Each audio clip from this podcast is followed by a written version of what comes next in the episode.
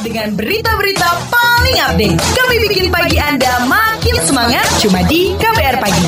Kita keliling Indonesia dulu di WhatsApp Indonesia. Kita awali dari Aceh. Dalam 4 bulan, lebih dari 100 kasus narkoba ditemukan di Banda Aceh. Selengkapnya bersama kontributor KBR ada Alfat Asmunda. Selamat pagi. Selamat pagi saudara. Selama empat bulan terakhir, polisi telah membekuk 173 pengedar dan pengguna narkoba di Banda Aceh. Kasat Narkoba Polresta Banda Aceh AKP Budi Nasuhawaruhu merinci sebanyak 157 tersangka pengedar dan pemakai sabu telah ditangkap di tahun 2019. 16 orang lainnya tersangka narkoba jenis ganja. Menurut Budi, kasus narkotika paling banyak yang diungkap pihaknya saat ini yaitu sabu-sabu dengan jumlah 108 kasus. Sementara di tahun 2018 lalu, Polresta Banda Aceh menangani 219 kasus narkoba dengan jumlah tersangka 294 orang. Budi menambahkan, peredaran narkoba juga terjadi di dalam lembaga permasyarakatan atau lapas. Pihaknya pun empat bulan belakangan pernah menggagalkan peredaran ganja di lapas. Selain itu,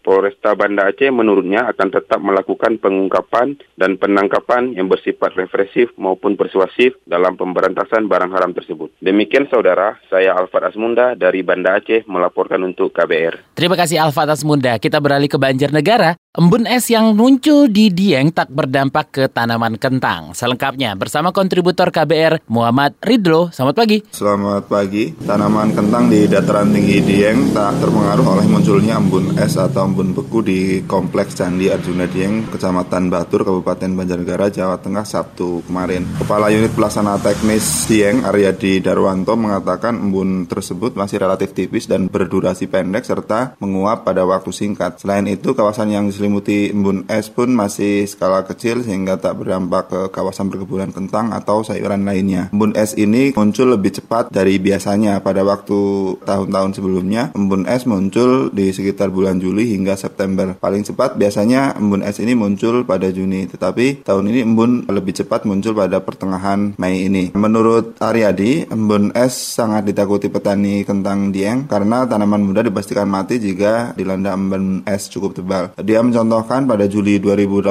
lalu, hektaran tanaman kentang di Kecamatan Batur, Kabupaten Banjarnegara dan Kejajar, Kabupaten Wonosobo rusak akibat embun es yang cukup tebal. Demikian laporan Muhammad Ridho dari Banjarnegara untuk KBR. Terima kasih Ridlo. Terakhir kita menuju Banyuwangi. Korlantas Polri prediksi arus mudik Trans Jawa Bali meningkat tahun ini. Selengkapnya kita dengar laporan kontributor KBR ada Hermawan. Selamat pagi. Ya, selamat pagi. Kepala Korps Lalu Lintas Kepolisian Republik Indonesia, Reddy Andre memprediksi arus mudik dan balik hari Idul Fitri tahun 2019 ini bakal terjadi peningkatan arus kendaraan sebesar 30 hingga 40 persen pada ruas tol. Untuk itu pihaknya telah melakukan antisipasi terhadap beberapa ruas tol dengan melakukan rekayasa lalu lintas. Rekayasa lalu lintas ini bakal dilakukan sejak 31 hingga 2 Juni 2019. Kata Refdi, rekayasa lalu lintas dengan sistem one way dilakukan di sejumlah titik krusial seperti kilometer 25 Cikampek sampai kilometer 29. Untuk itu pihaknya perlu melakukan sosialisasi kepada pengguna jalan sebelum melakukan rekayasa lalu lintas pada arus mudik dan balik Hari Raya Idul Fitri 2019 mendatang. Meningkatnya arus kendaraan pada musim mudik tahun ini dipengaruhi karena mahalnya harga tiket pesawat sehingga masyarakat banyak yang beralih dengan modal transportasi darat dan laut. Demikian dari Banyuwangi Herman melaporkan untuk KBR. Terima kasih Hermawan. KBR, inspiratif, terpercaya.